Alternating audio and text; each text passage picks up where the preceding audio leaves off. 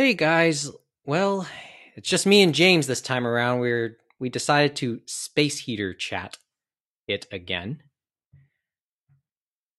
And I'm this, thinking, Mike, uh, when's the last time we spent an Easter uh, weekend together oh, about happy- anime? Two years Yeah, ago I'm tr- well, at uh, one anime convention?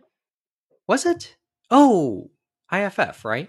Could have yes, been correct. The first Yeah, it was IFF, IFF. because they needed a weekend. They chose the Easter weekend, and we kind of had a chuckle about that. Rare about being there on a Good Friday.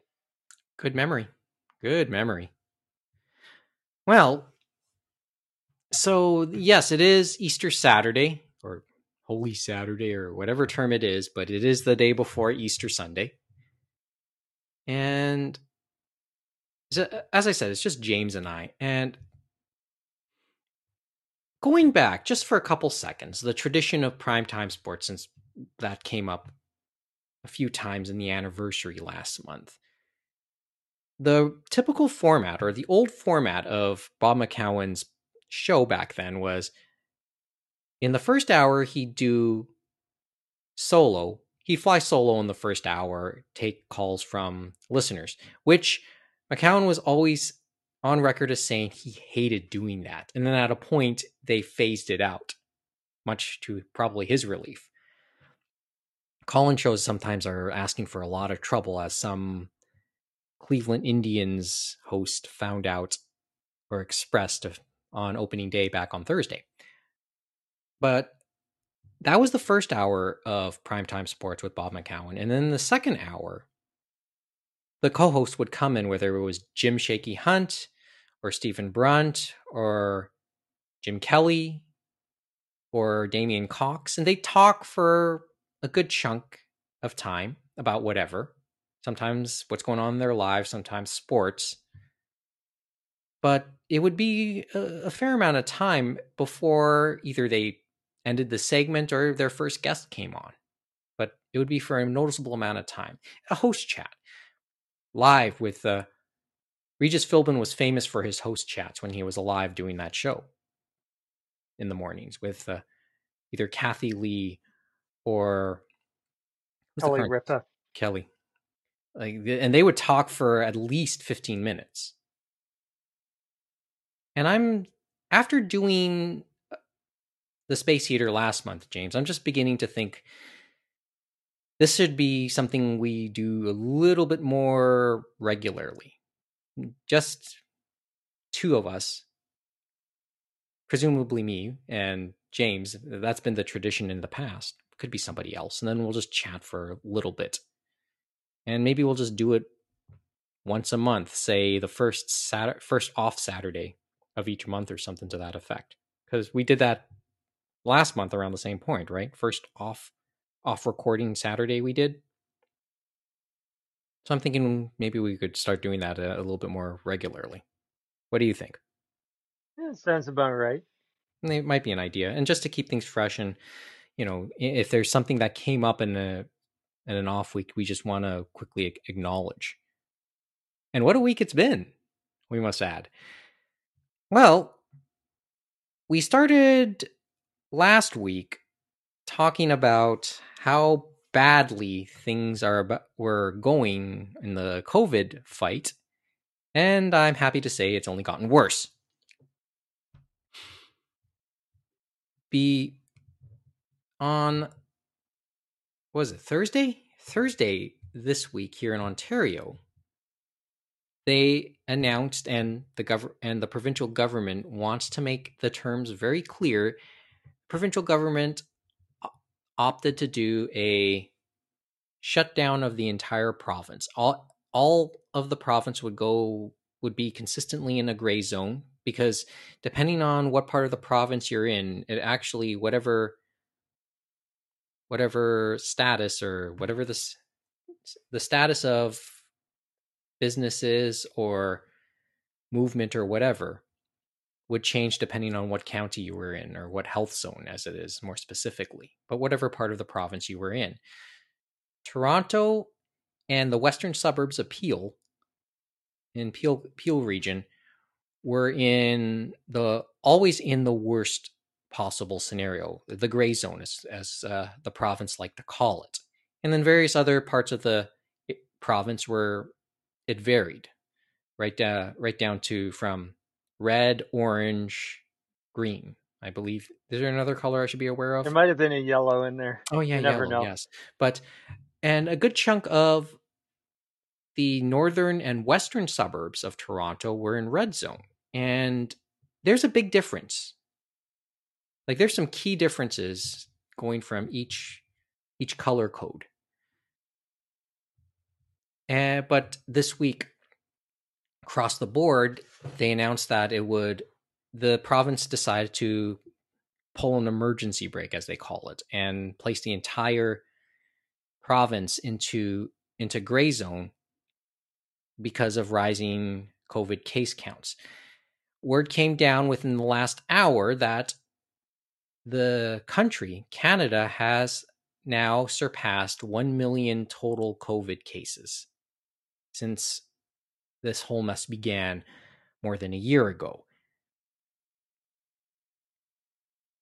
and pair that with the news specifically here for Ontario that over the last two days, we have averaged over 3,000 cases both on Friday and Saturday, uh, at least what was announced.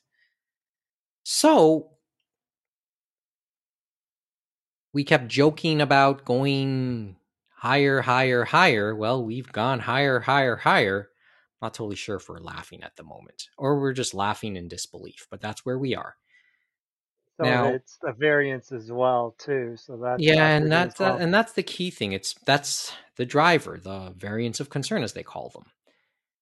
So, what changes for the for at least Toronto and Peel as we now sit in this gray zone?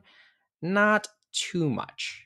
No one's booking their appointments for uh, barber appointments or uh, going out to exercise uh, at the Not gym anymore. outside. That's Well, for sure.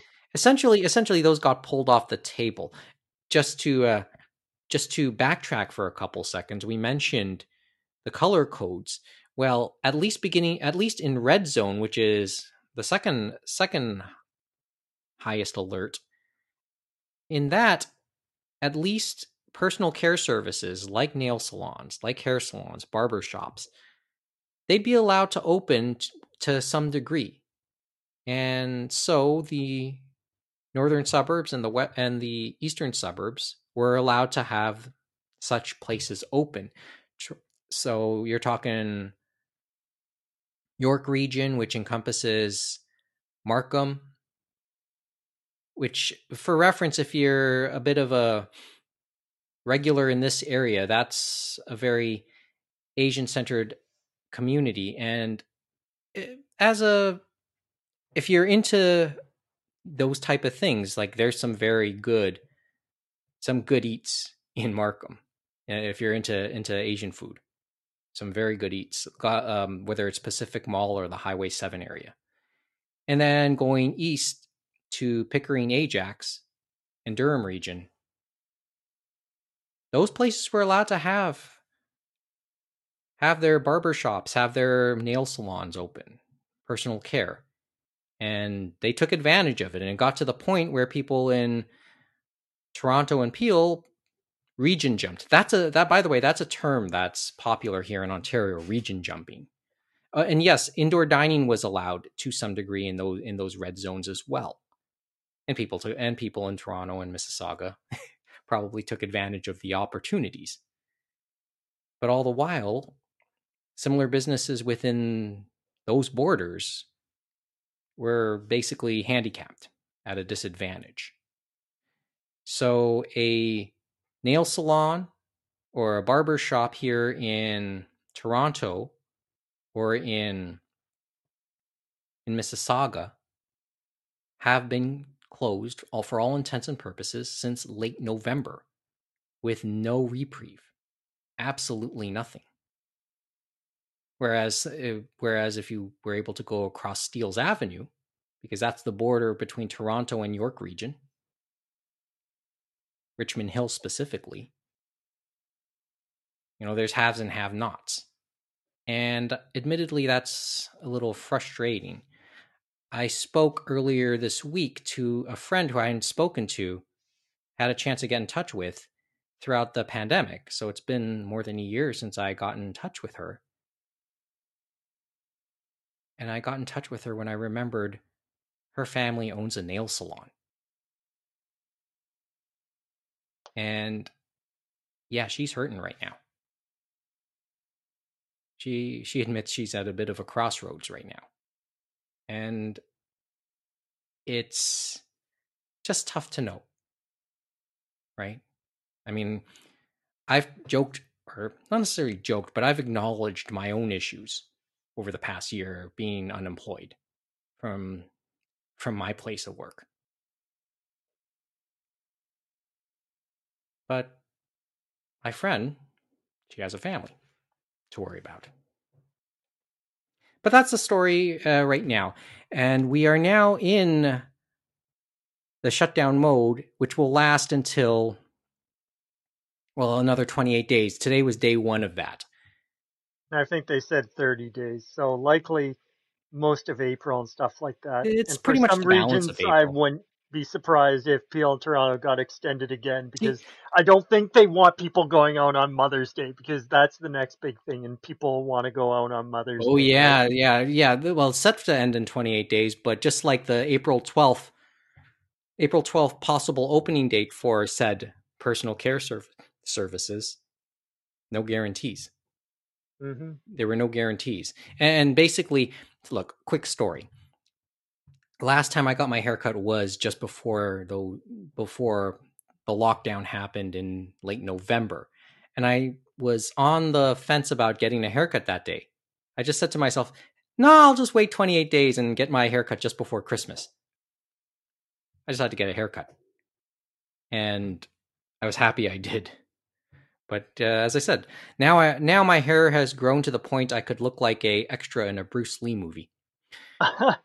I well, I, I don't know what I- I look like to you I on would- your end there, yeah. Mike, when Well, you're you- looking at me because I'm trying to. you, you have the you have work. yeah you have the manly beard. I look like somebody who would have been kicked in the face. Because what was I it? I Bruce told you Lee. I, I'm not uh, the greatest when it comes to getting my hair cuts. Like I'm like, oh yeah, I'll go and get it. So it's like four to six months is usually what I do. Mhm. But now I'm trying to break my own personal record because it was end of August last year. I got my hair cut. See, my mine was always now. My routine was always six to eight weeks. Yeah. Now, uh, but at the rate things are going, it's gonna be like six to eight months. Well, I this'll- figure it this fun. way. At least we know we're still growing hair and stuff like that. It's Oh, yeah, like yeah, I know, going the because there'll be a opposite way of point- balding. So I, I think will be a look at the point it, it'll just stop. Okay, but how does that affect things all? Oh yeah, one one last oh yeah one last thing. As I said, uh, every uh, all zones in Ontario had been even in the gray zone. They modified the gray zone slightly so to allow for a degree of patio dining. Uh, patio dining, is, so to speak, is now off the table, or at least the tables have been packed packed up and stacked up into storage. So no more, uh, no more outdoor dining. All restaurants are once again reduced to takeout and delivery. Okay, so how does that affect things anime wise? Well, if you remember in last episode, we did talk a little bit about anime at at movie theaters with Cineplex po- putting tickets on sale to the Violet Evergarden and Demon Well, no. Slayer movies. It was was just On Violet the- Evergarden. So Violet Evergarden got put on sale on Tuesday. So that was the 30th of March. Now they had put 30th of March for Demon Slayer, and those were for dates at the end of April, but they then pushed it back, which made sense. So now the Demon Slayer movie is going to be put on sale April 14th, and those are for dates for April 23rd.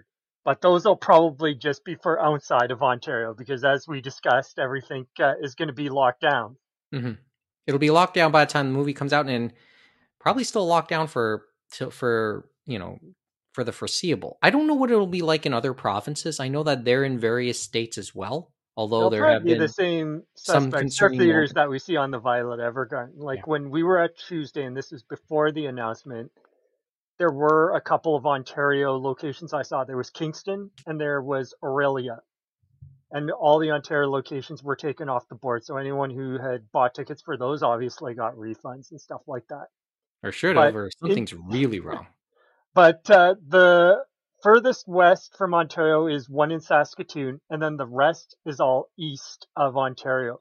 So we have quite a few in Quebec, in Montreal, and um, Sherbrooke, and some other places. I think I saw Gatineau, and then every Atlantic province is represented. So they have a one in Fredericton and St. John for uh, New Brunswick. They have one in Sydney and Halifax for Nova Scotia. They have one in Charlottetown for PEI. They have one in Newfoundland um, at um, I forget St. where John? it was. Yeah, Maybe it was St. probably John. near St. John. It was near St. John, I, I, believe, and stuff like that. It was Mount Royal or not Mount Royal, Mount uh, Pearl or something like that.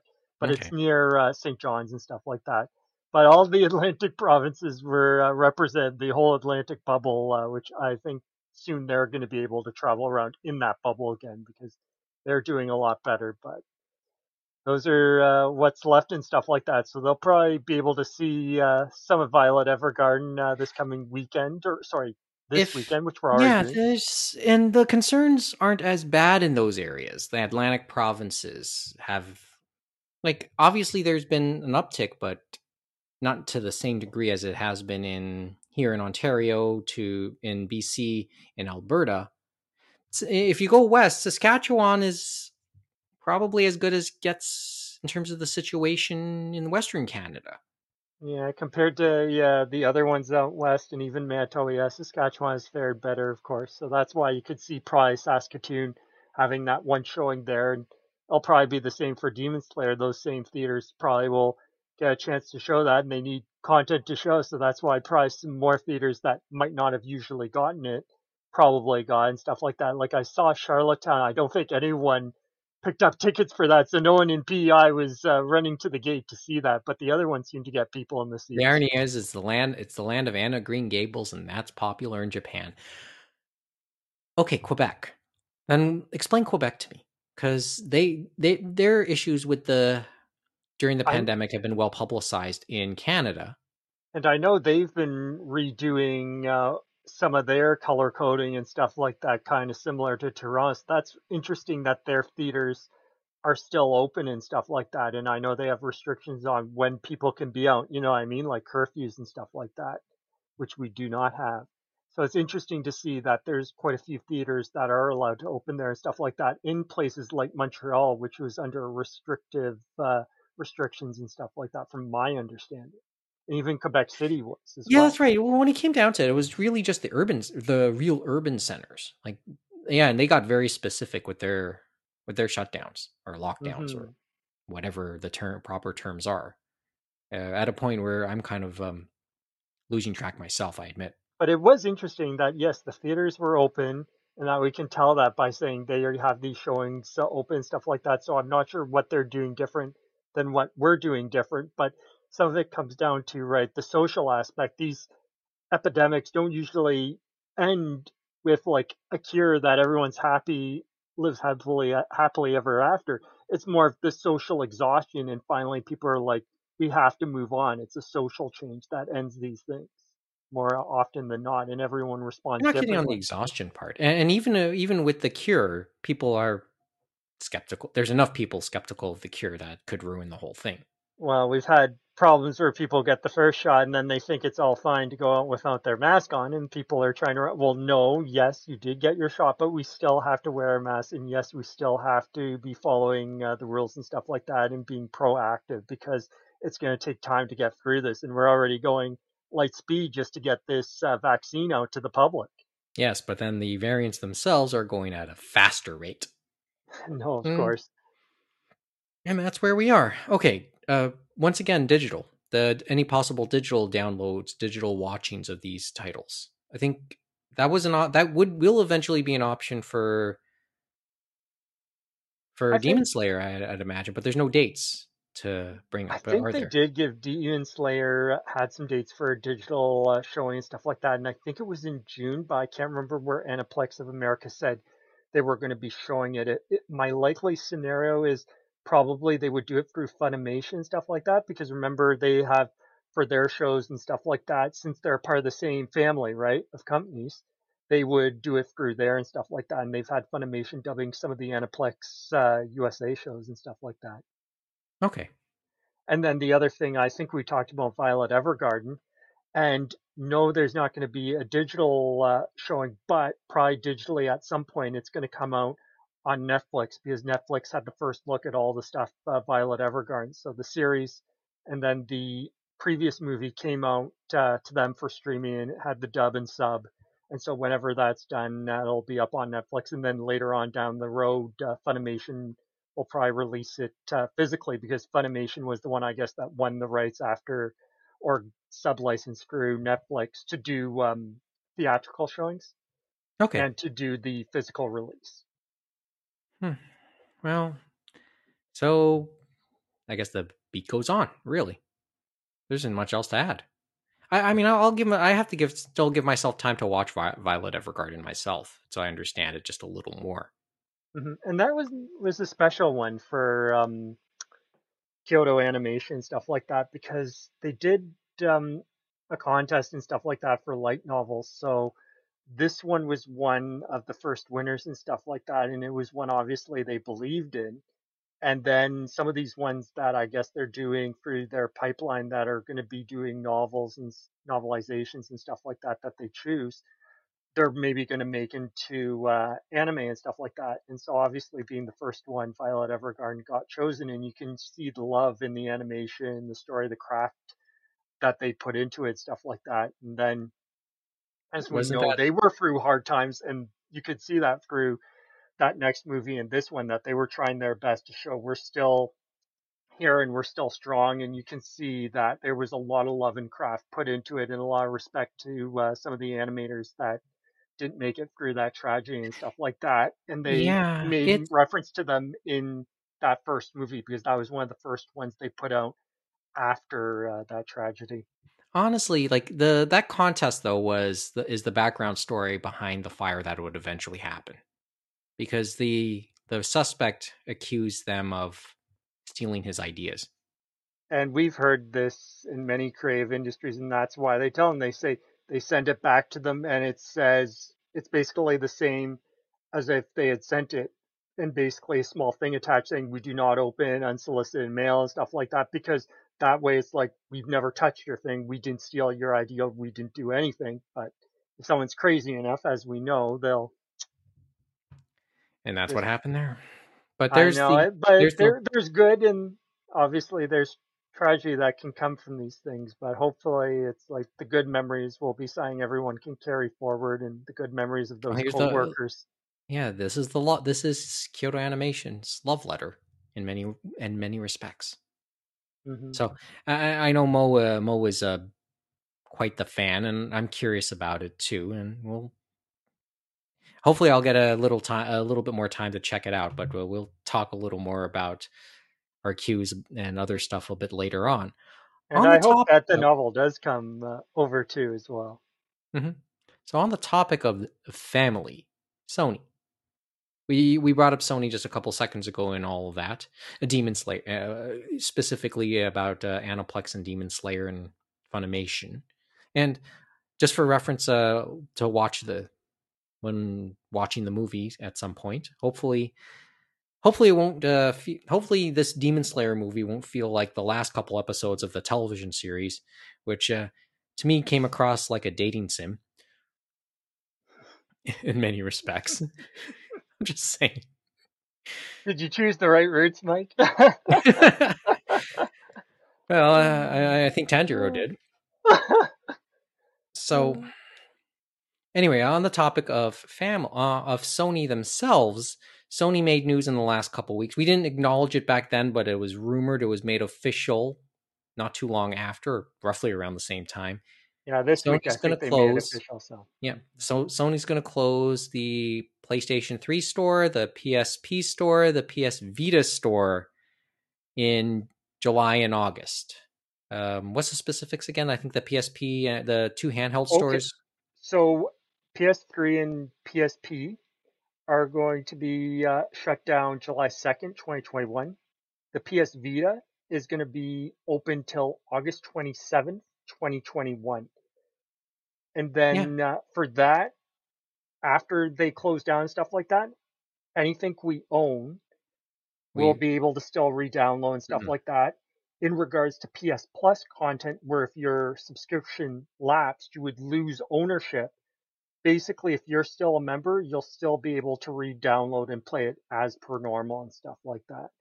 But once they shut down, anything that was on there, you'll never be able to access to buy again. So now people are taking a look to see what they may want to buy. And some people are upset, of course, because some of the legacy content is housed there on the those stores and stuff like that. Especially when they did the PS1 classics and the PS2 uh, classic line, they had a lot more titles there for uh, the PS3 for a lot of those. I'm wondering. heritage is disappearing. Yeah, I'm wondering if there's if that's a harbinger of other things. Like mm, uh, and this is I'm trying to be po- as positive as I could because there's these constant rumors that that emulation, not necessarily backward compatibility, but full emulation of past titles are coming to the present systems, or something to that effect. Somebody, I might be I might be a little bit wrong, but well, they're more focused on uh, PS4, PS5, as many people said. And yes, you can play your PS4 titles on your PS5 and stuff like that. But unfortunately, for the other stuff, you're going to have to have either original hardware or you're going to have to, to have the titles you want already downloaded for those things. And we've been this through this before with the Wii, with the Virtual Console for that, because that's no longer up anymore, uh, the Wii Shop. So if you wanted those classical titles there, then you would have had to have it uh, on your SD card uh, for the Wii and stuff like that. And you never know when those titles are going to come back. Mm-hmm. And we've seen that um, with Nintendo uh, this generation. People have talked about we didn't go through the process of rebuying virtual console games like we did for 3DS and Wii U. They're doing uh, their own uh, thing on P- spin on PS Plus and Xbox uh, Live Gold with their own system, which is 20 bucks. And so for that, we have the NES and the SNES, but the game selection isn't really as big as we've seen previous, and that's because a lot of the third parties and stuff like that have decided it's in their better interest. They're just releasing either them singularly or even in uh, these retro packs across all the platforms of maybe some of their back catalog because it's easier for them to get money that way and stuff like that. And so, well, yeah, not to be and be and they get maybe the full cut systems. in a way. Yeah. So there's, well, I mean, it it kind of links up nicely with the whole story that we had that the Sony network is winding down downloadable content, specifically movies. We mentioned yeah, that in the previous episode. I think did we mention it uh, in a previous? Did. I think we did. Okay, yeah, because that was August thirty first, uh, twenty twenty one that they'll no longer offer uh, movie and TV purchases or rentals for the PlayStation Store through PSN, and that's through anything PSN. Mm-hmm. And that one, as we said, was ba- they said specifically for that that they saw tremendous growth in subscription-based and ad-based entertainment streaming services on their consoles. And with the shift in consumer behavior, they decided that this wasn't viable. And so that could be the first uh, bell to ring, and we'll see how others uh, that are bigger decide to respond many years down the road. If yeah, they look and at I guess, I guess, behavior guess, and they say it's not worth it. And I guess that's part of the reasoning behind PS3, PS Vita, PSP as well. It's a similar thinking anyway. Well, I knew they had uh, a timetable, and some people forget that. And the biggest thing is it's the download only titles that were only exclusive to maybe some of those platforms and stuff like that. And I guess for an example, you could say um, PSP, they had PSP minis, and those you could play on either the PSP or the PS3. And some of those titles you can't get anywhere else. So if you didn't buy them, then guess what? They just went into the ether and we'll never see them again. And the other one I can think of, if you want to think about the Wii, and I have them on mine and it's great playing them, is Konami revived some of their classic games and did a, a redo of some of them. So they did uh, the first Castlevania Game Boy game, and that one was uh, I forget what they called it. It's like Castlevania Revival or something like that. They did one for Gradius, and they also did one for Contra. And those ones they've never republished anywhere except for the Wii, so no one can buy those anymore. Hmm. So it's almost like the vault, will they or won't they? And when you have so many things back there, we may never see these things again. And it's harder to then preserve them. And a lot of people have talked about that in video games, preserving that heritage. And some of them, it's so difficult to do, especially Yeah, I remember. disappear. I mean, we took an angle. I think Angela sort of took an angle on that when we talked with her back in August, or was it September? Uh, Mhm. the the first uh, official uh, space heater we we did, and she talked a little bit about that as well. I think from a different angle, but nonetheless. Okay, I'll admit uh, the whole idea of actually downloading to own games on on a mainstream system that kind of started with these with PS with the PlayStation stores for me Yeah, with that generation of with those, with that generation, right? Yes, Xbox 360, uh, PS3, and then the Wii. That's when we started to get those download uh, only games and download. And that's when we started. It's like, oh, we only need this amount of memory. And then as we went along, we're like, oh, we need a lot of memory We need a lot download more, these and then, games. And and then the whole idea of it's like replacing hard drives and in consoles and all that stuff. It's like like I mean, I got used to the concept because I think I took like I I got pa- uh, the Pac-Man DX game on that. I, I did. I got a like an old copy of. Uh, I downloaded an old copy of Max Payne. I think it was because it was on sale at the time. So I think I I, I know I downloaded maybe three or four little games on PlayStation Three, and obviously we we've I've mentioned enough that I've downloaded like the entire Yakuza series, well up to six, on uh on the on the PS4 to this point. So I get the idea, and I, you know, at least I know I'll be able to on Legacy be able to download them again. But I, I get. I mean, there's the a thing for the developers too, of course. there. So because say they had a deal right and it's like they're only on that's why you see them try to port to as many platforms as they can and stuff like that so that they can keep their series alive and they can keep those games selling and then that's the other reason you see them on PC because I don't think Steam is going anywhere away anytime soon and stuff like that so that's why a lot of them either start on PC or they do go to PC so they can keep it active and stuff like that and yeah, kind of like still get some sales you know what I mean? we give we give the concept of the media mix in terms of a intellectual property, right? This is more like a format mix. Hmm And it's interesting some of them because some of them they go to that smaller pond because they know they'll might get more sales at that point because they only have to compete against a few people. And that happened with the Switch. And then even though they have more um, games on there now, they said some titles still perform better there and stuff like that if they have the right drive to market it and the right type of uh, thing to target that audience and stuff like that for certain games. hmm Well, okay, let's uh, talk Mario for a couple seconds because something happened there as well. I heard uh, Mario died. That's what the meme well, said. CNN that's reported that- he's dead. He's he's gone. In I'm kind of 1985 to puzzled by that. Like, how did we get to? I, I get it. There's, I get it. Nintendo stopped selling their um their 3D versions of their of their games. Super Mario 64. What are the other two?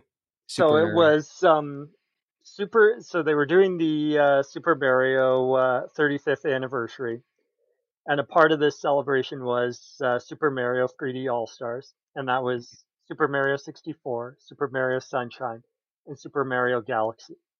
Was it And Galaxy or Galaxy 2? Or just Galaxy? no, just Galaxy, because people were pissed that Galaxy that 2 Galaxy wasn't 2 on was there. not. Because I, I know people were pissed out one that one only one of the Galaxy games was on But they So were pissed off too because they went the Disney Vault route, as you said. And so they started selling them mid September and they said that March 31st, we're no longer going to be selling these. They were going to take them off the digital store and they were no longer going to produce any physical ones. So anything physical out in the wild, probably the stores are going to keep on selling them until they run out.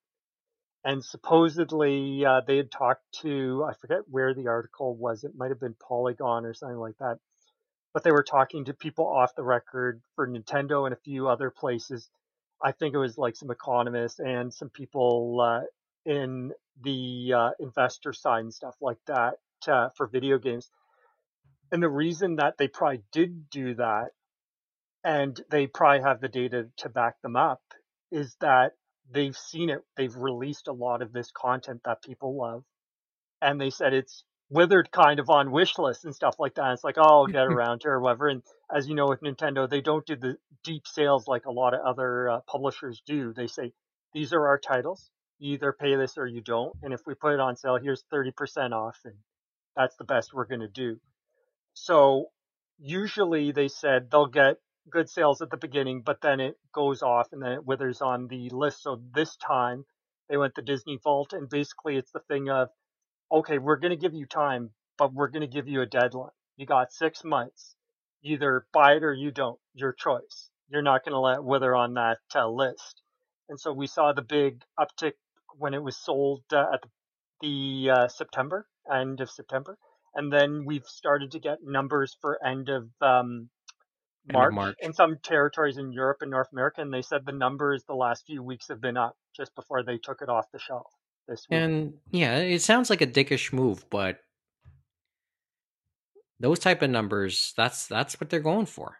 And that the other thing is they've always said it's about a celebration of Mario and stuff like that. And they've done these Mario All Stars ones before, and they've done it limited number. But yeah, this time they put an actual date on and stuff like that. And so I'll say, yeah, it's a celebration. Yeah, it is kind of them artificial scarcity and stuff like that. But at the end of the day, it's their property, their choice, and stuff like that. And they decide to celebrate as a short lived uh, sort of deal and stuff like that. And they probably might do the same with Zelda since Zelda is celebrating its 35th uh, anniversary. And we know obviously uh, Skyward Sword's coming uh, in July.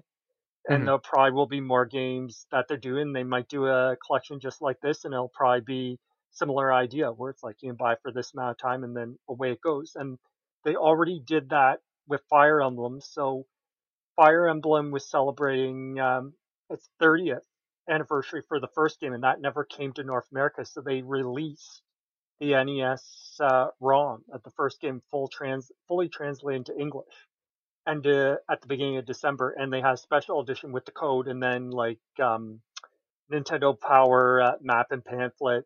They had um, art book. They had this NES uh, dust protector with the NES cart that wasn't a real NES cart of the game and everything in there.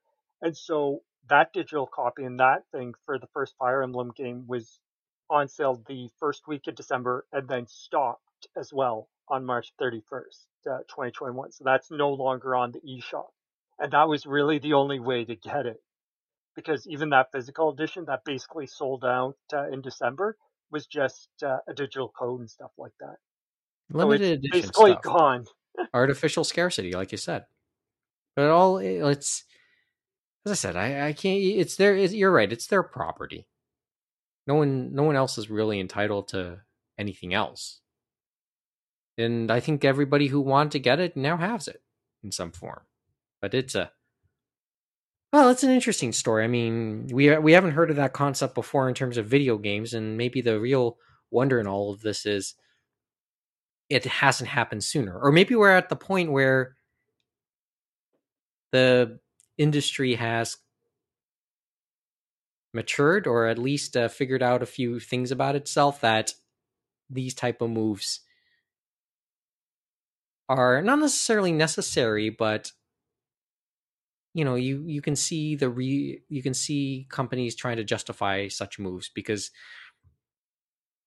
well video games are that are that type of mainstream entertainment now. At least uh, on, not necessarily on par but like getting up there with movies. Yeah and so yeah the, the, other one now that i'm thinking about there's another one nintendo took off with the uh, mario 35th anniversary uh, celebrations and that was the Mario uh, 35th anniversary game that Arika created uh, for them. That was similar to the Tetris 99. It was the uh, Battle Royale Mario game of Mario 1. Okay. And basically, you uh, went and tried to collect as many coins. And then if you defeated enemies, it would go on to the other player's screen and stuff like that. And it was done online.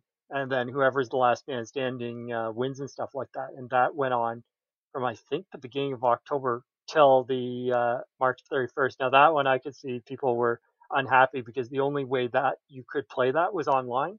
So basically, it's now into the ether. Whatever Arika put into it, they only got that much uh, use out of it and stuff like that. So Mhm. that one you can kind of understand, but I can also kind of understand like this is a celebration of Mario and stuff like that. And maybe people have talked about something like Well, that. I, I guess when you say celebration of. Mario, people equate that with Mario's dead. Yeah, people love Yeah. the Mario uh, multiplayer trying to throw their friend into a pit or something like that. So that's where some of that comes from. But having way too much fun with it.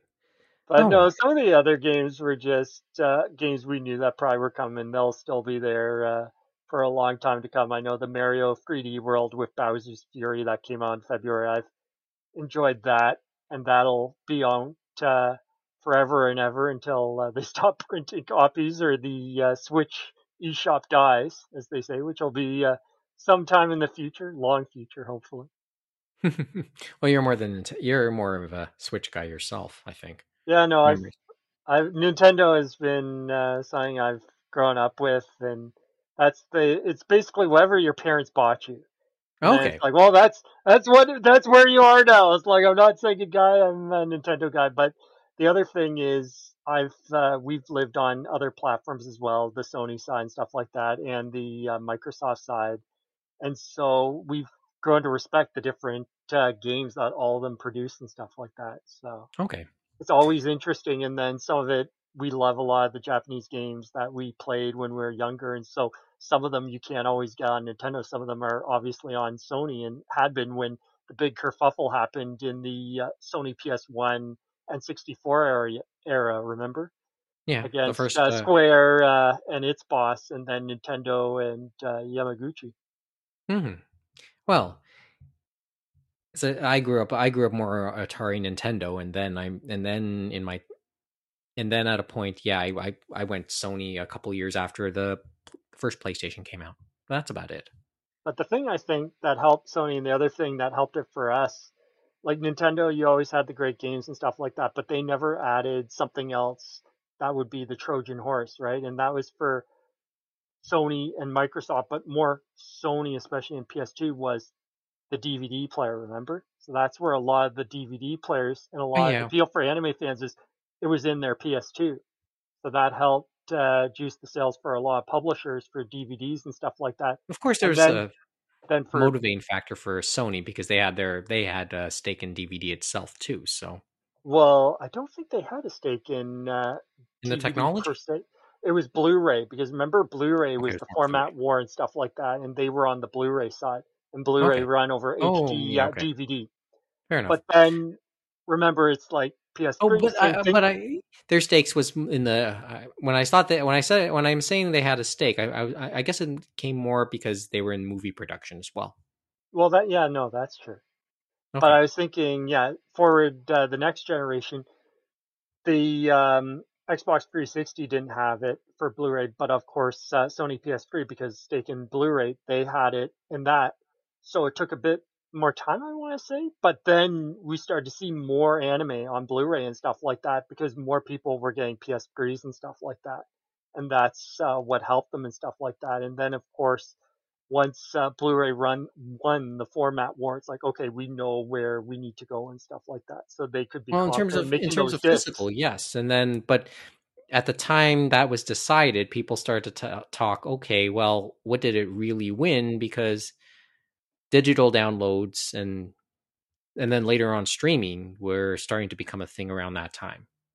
hmm Like we're talking about, we're talking seven years ago, like seven, like a little over five years ago. So roughly seven years ago, at the at the dawn of of the um, PS4 era, or even just before, or in the middle of the PS3 era, I guess.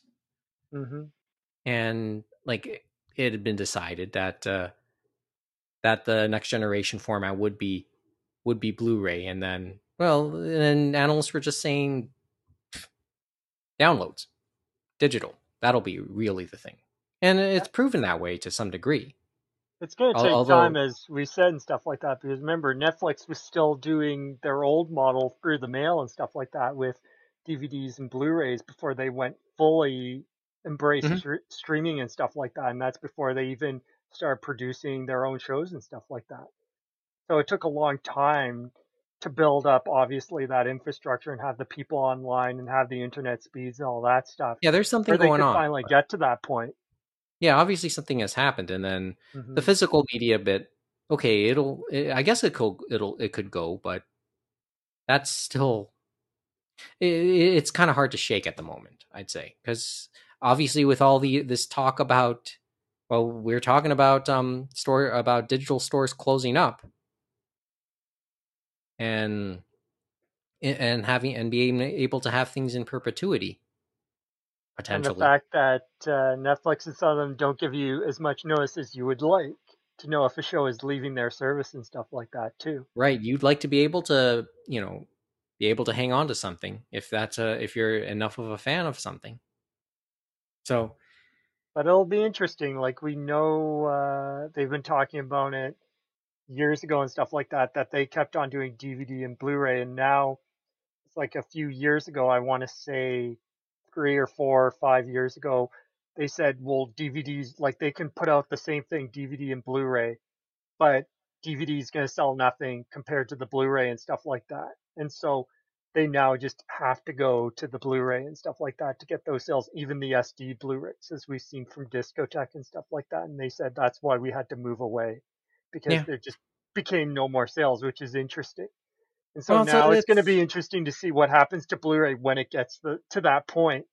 yeah Eh, well the the thing is what's i guess there has to be a there there if there's no if there isn't a physical media alternative because that because that's where it'll that's to me that's where what will kill will, will at least kill off the blu-ray side but i'm not totally sure physical media the concept of physical media will will go out anytime soon I don't think It'll probably 4K happen. Blu-ray. Uh, it's going to take a long time before anyone does 4K Blu-ray because people are still on the fence and stuff like that. Well, uh, like yeah, most of us are still on the and you need 1080. the machines and stuff like yeah that. well, and, Obviously, uh, and even the support or PS5. even the- yeah even the support for 4k on streaming services is eh at the moment i think i could be Mhm. wrong okay longer that's another that's a long story i guess but um well let's uh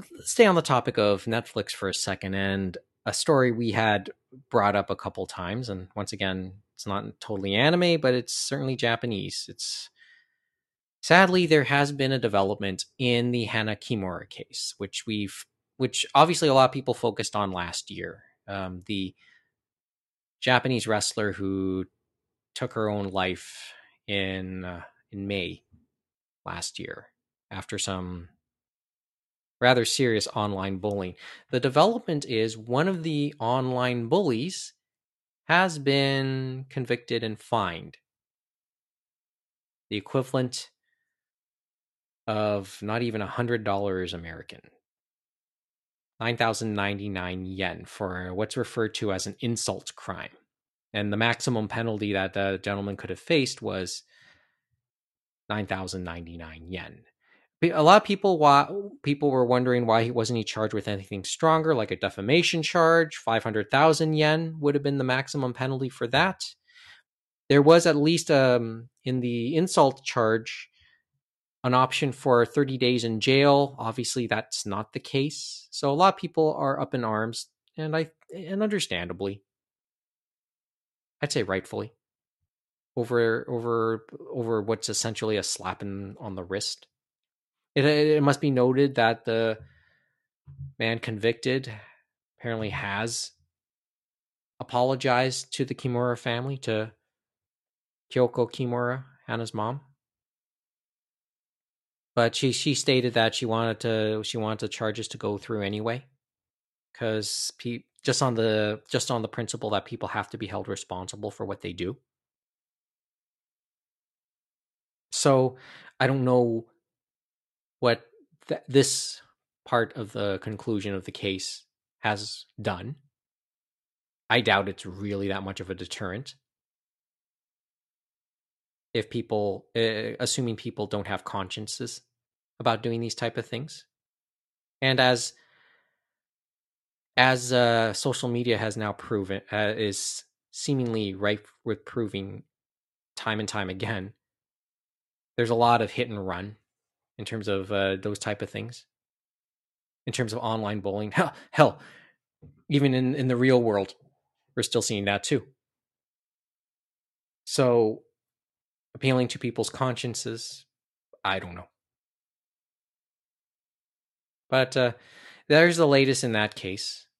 Ironically, ironically, the the biggest supports are coming from out of all things the pro wrestling world. There's a certain ir- I, I find a certain irony in that, considering the political incorrectness that's known to be associated with pro wrestling, and I like watching it. But obviously, it has its uh, its taste issues as well. But for but I agree with them. And the pro wrestling in- industry is uh, is a lot more close knit than Let's On. There is a certain degree of camaraderie there, probably because there's a lot of respect for what pro wrestlers go through and the crap they put themselves through just to entertain you. Well, remember, and of course, remember the fallout from uh, the uh, from the case. That remember, Hana Kimura was on a Netflix show on Terrace House, and the show got canceled not too long after. And there's still lingering issues concerning Terrace House itself. When when Tokyo 2019-2020 was officially canceled, people wondered people understood it would be at least that season, but people don't didn't know or it wasn't clear whether or not the whole franchise has been canceled. Nothing has been officially said. I think a lot of people are assuming though that it is done and over with because sometimes you have to say how can it come back? But there has been a few things lately, a few developments on the Terrace House side to bring up.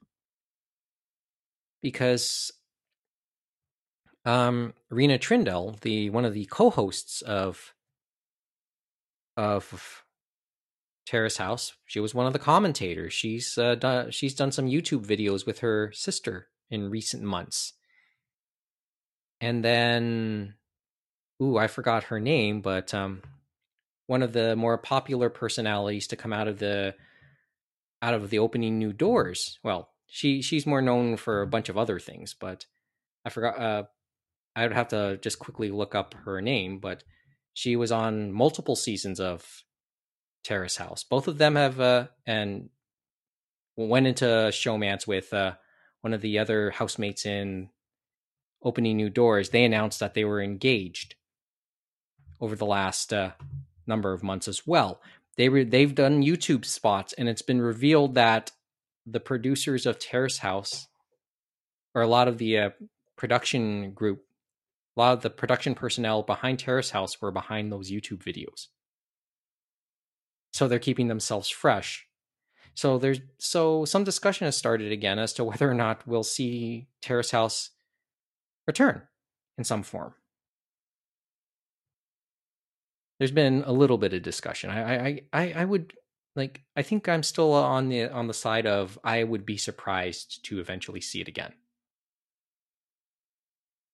I don't know. Like you never saw the show, right, James? I aside from what I showed you, right? Yeah, aside from what you showed me, but I guess if it does come back, it'll be in a very different form and under a different name, obviously. It'll be a different feel. I mean, as I said, it's one of those how can we look at it the same again after all that's after all the scandal that uh, and fallout that happened from Hana Kimura's death had like the revelation that no everything was more of a setup than it led on i mean reality shows tend to be. And sometimes it and like maybe we shouldn't have been surprised because reality shows tend to be tend to have its own degree of contrivedness. Remember what i said? Reality show uh, mark burnett always who's considered the pioneer of the genre of the uh, format and the genre he always had issue with using the phrase reality TV. He preferred to call it unscripted television. Yeah, unscripted. Because television. of the whole idea that once those cameras turn on, you have to play the part. The way you would usually act would be completely different the second those uh, those the second those cameras are on. The mere presence, whether or not it's used is another story, but the mere presence it changes the it changes the way you will act. Sometimes it's more set up, but sometimes that's just instinct. And that's, I guess, what, and I guess it's the latter part that reality TV or unscripted television, whatever you want to call it, goes for. Yeah, no, it's as we said, it's evolved over time. At the beginning, it was maybe what you would call more reality television stuff like that because they were kind of thrown in there and over many years, for example, like Survivor, things have developed about how you form alliances, how these games play out and stuff like that, and the type of roles people play and stuff like that. And that's when it finally became more scripted or unscripted television and stuff like that. And the other part of it is the behind the scenes that we never hear as much about that they became more people wanting to come on to these type of shows and so they vetted a lot more people and tried to find people that could maybe play a role or cause controversy or someone that may have been well known in one area and stuff like that to get buzz for the season. Yeah i know. So there's that there's that story. For reference uh Seina Shimabukuro that's the queen of terrace house as uh, a lot of the commentators liked to call her. And and I know that she got into romance with I think it was Noah in the fi- in the opening New Doors season. They announced their engagement through YouTube, as I said in said videos that are now apparently that it's apparently a terrace house had something to do with making them. Good for them. So that's uh that's that story. It's uh there's the latest in that in that in that saga, and it's still a sad story. Uh, it still boggles me. And uh, I think, you know, I mean, we keep hearing the uh, all these stories about social media stars not being able to handle the sudden fame or having trouble with their sudden fame because they don't have the oh the uh, shelter in place to be able to deal with that fame. I guess uh, I guess more I guess more conventional celebrities have their shelters they have they their have the uh, money and stuff like that. It's like it's just people money, on but like YouTube and Twitch and other places. They're just regular people. Some of them are in streaming houses and stuff like that, but they're just in normal neighborhoods. They're not in gated communities like Hollywood stars and stuff like that, and they don't have bodyguards and stuff like that. And that's some a- people yeah, can't tell the difference between reality and fiction or reality and what's being put on a screen. Mm-hmm. just going back to the whole pro wrestling thing. And so uh, when we talk about all this, I, I I think of the the one of the titles of one of Mick Foley's books. Foley is good, and wrestling is more faker than real life. And maybe that's an apt description for some of this too. Okay. Lighten it up a little bit before we go. Um, all right, I, I need you as a sounding board here for a couple minutes, James. Okay. I got a story, and maybe uh, I want to see how uh, I approached it, and see if I how wrong I approach this. So, a couple days ago, my best friend he asked me about a title that's on Netflix. He asked me, "Can I wa- let my daughters watch, or can he let his daughters watch Promised Neverland?" Which I I'd, I'd heard of. I was aware of the title. I didn't really know what it was about. And his daughters are 12 and 10. And looking at the reading the premise, I wondered and watched an episode myself and I said and I and I made the suggestion to him that well, first of all, who found it? It was the younger one, the 10-year-old found out about Promise Neverland and asked about watching it. And I said if she can handle like most PG-13 movies, PG-13 subject matter, she probably would be okay with this. Now, first of all, James, just about every anime and I've seen lately seem to have this concept about the main antagonists being human eaters, man eaters of some sort. hmm Attack on Titan, Demon Slayer, Promise Neverland, Beastars to some degree. it's always this fear of being of characters being eaten.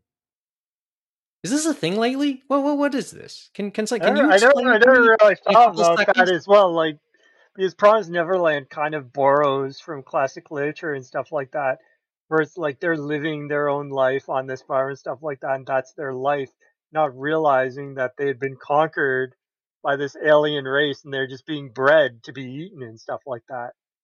Yeah, And I mean, so, there's, I mean, even one of the short films in during the JFF Plus was about a girl who we find out by the end of it is destined to be eaten at the end.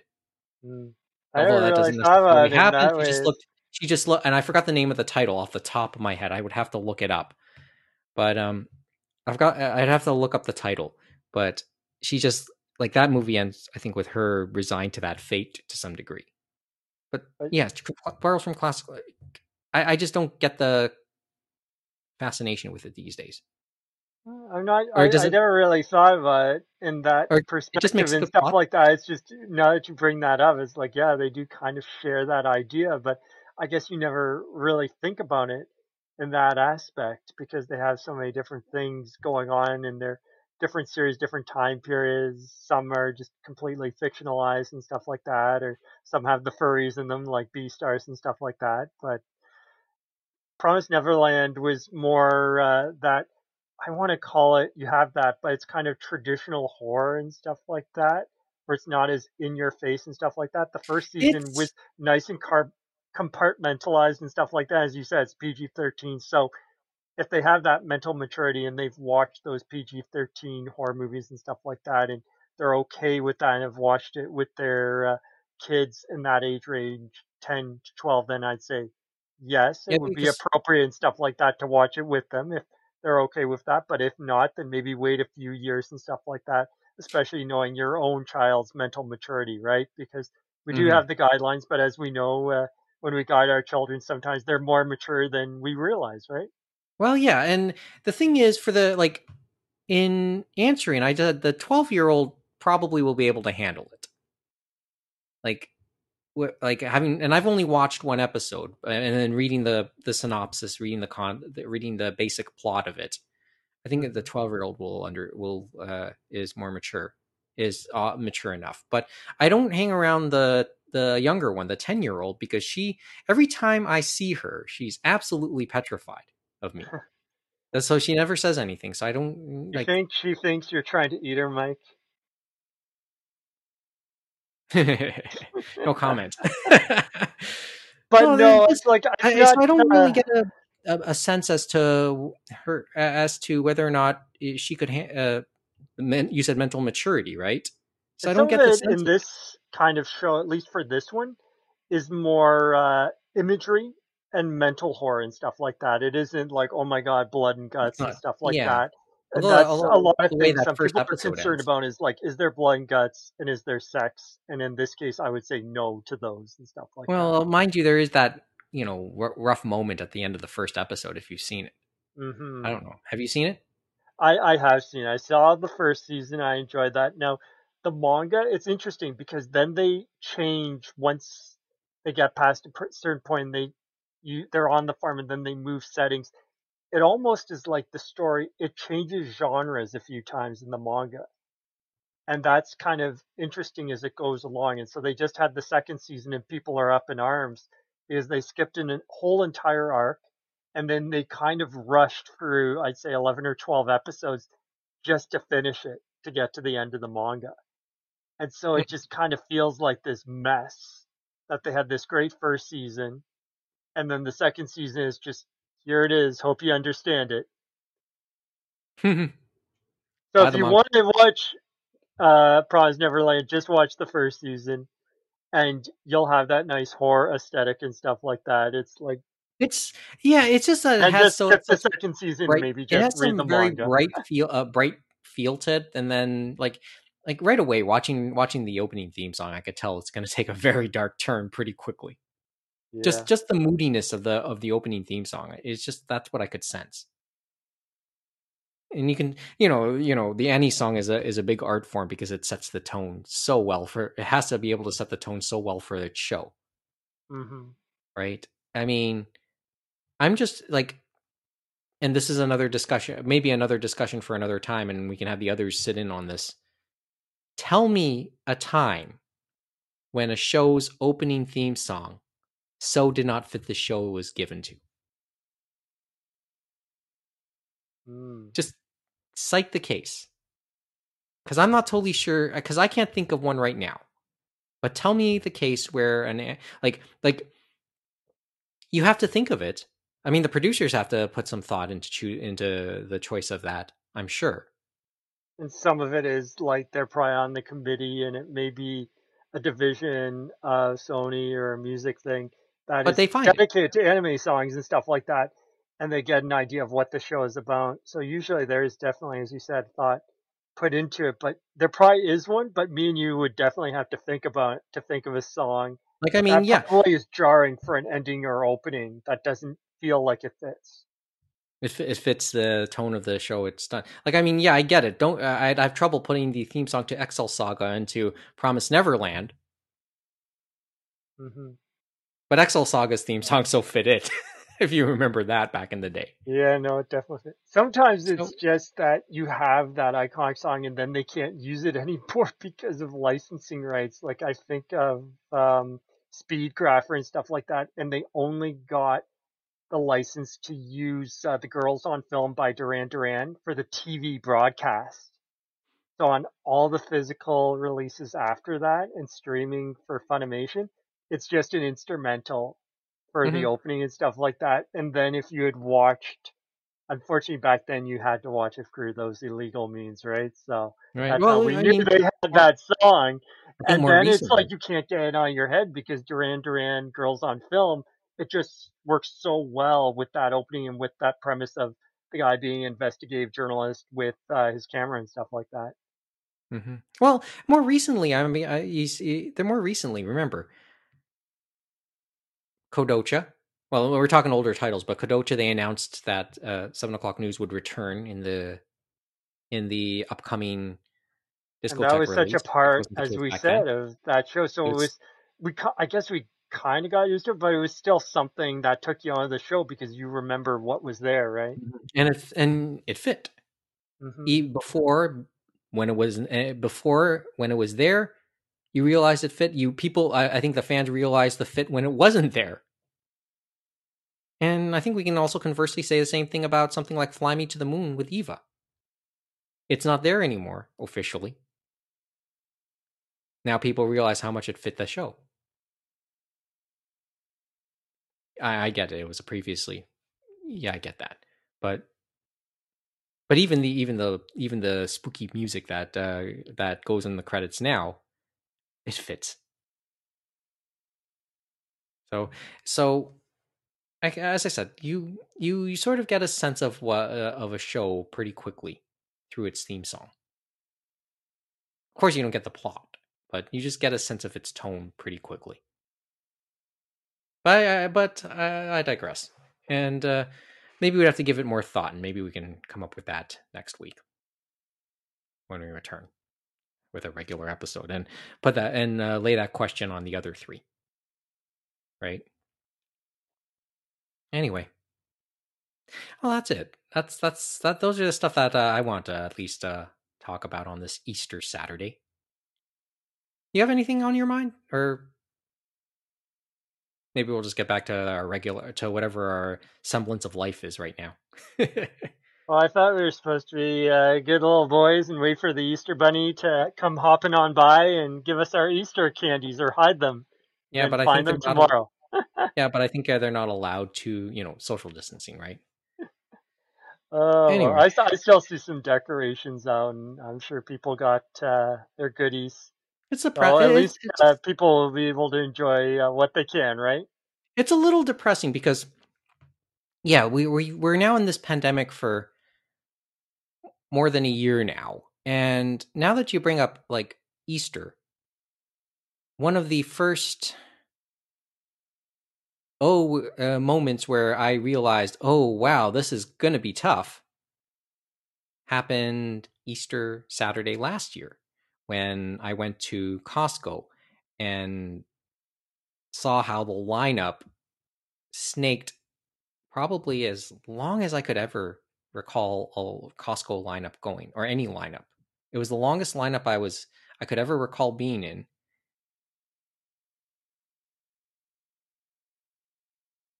As far as I remember, I was standing in that for the better part of a couple hours easily.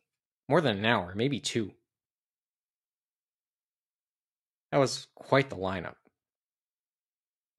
to have dealt with. So, like, yeah, you, you, you made me think of it that way. You know? And, and the sad part is there's still quite a bit to go. Um, here we are thinking there was a light at the end of the tunnel. Oh, well, I guess it's there. Just further along than I thought. Well, When you get your when you getting your vaccine? whenever, whenever they allow us to, Mike. Whenever they allow us to, it's like yeah, I know. I know I've talked to many people in other places around the world, and they said, "Oh, we've got the vaccine," and blah blah blah, and they are like, "Why are you? Why haven't you?" And I said, "Well, just in a bad part of the world." I said, "You live where you live, and we just gotta hope for the best and stuff like that. And when we can finally get the supply and stuff like that, and we can get the jab in the arm, it's like that's the best we can do. But until then, we got to follow the precautions and uh, be as best we can. You know what I mean?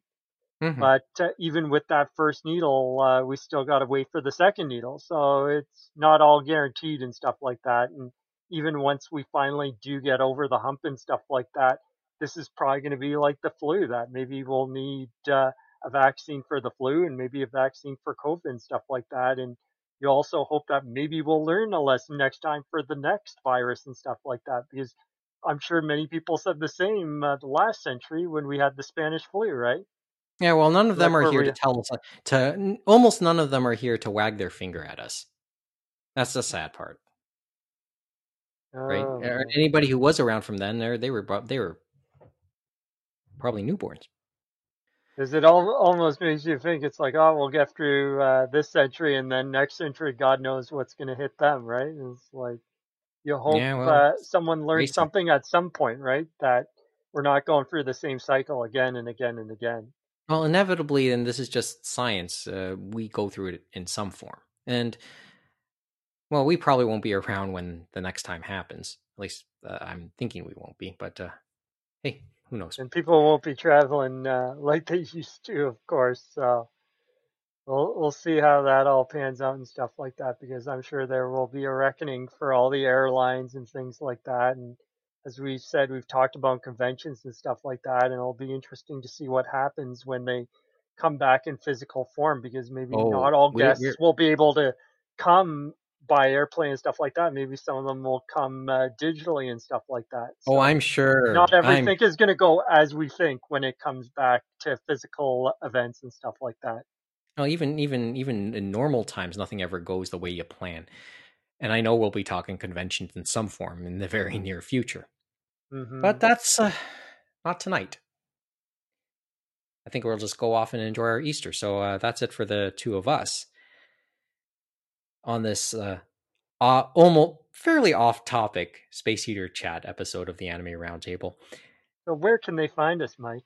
Yeah, if you have any questions or comments or want to remind us how just how off topic we have been, you can email us at animeroundtable at gmail.com or you can contact us through Twitter and Instagram at Anime Roundtable. And then, hey, there's always the archive, animeroundtable.com. You'll see uh, links for show notes and past episodes through that as I said, we should uh, make this a habit, at least uh, as the pandemic, as the pandemic series moves forward and trudges forward to its. There'll be a conclusion, I guess, to the pandemic series, but just don't know when. Just like the, uh, just like the vaccines. Uh, we'll see how it goes, and maybe another space eater. You might have someone else. Like maybe we'll bring someone back from the past, as you've always said. Like maybe Adam or someone else, or Dean or Uh. Adam, I'm not holding. Adam, I won't hold my breath. Neil, maybe. Neil, yeah, of course. Adam just has, I know, has other stuff to to deal with. No, no, of course. Anyway, that's it. That's all we got for this uh recording for this space eater. Thanks for listening, and we'll see you next week when we uh, return for episode 39.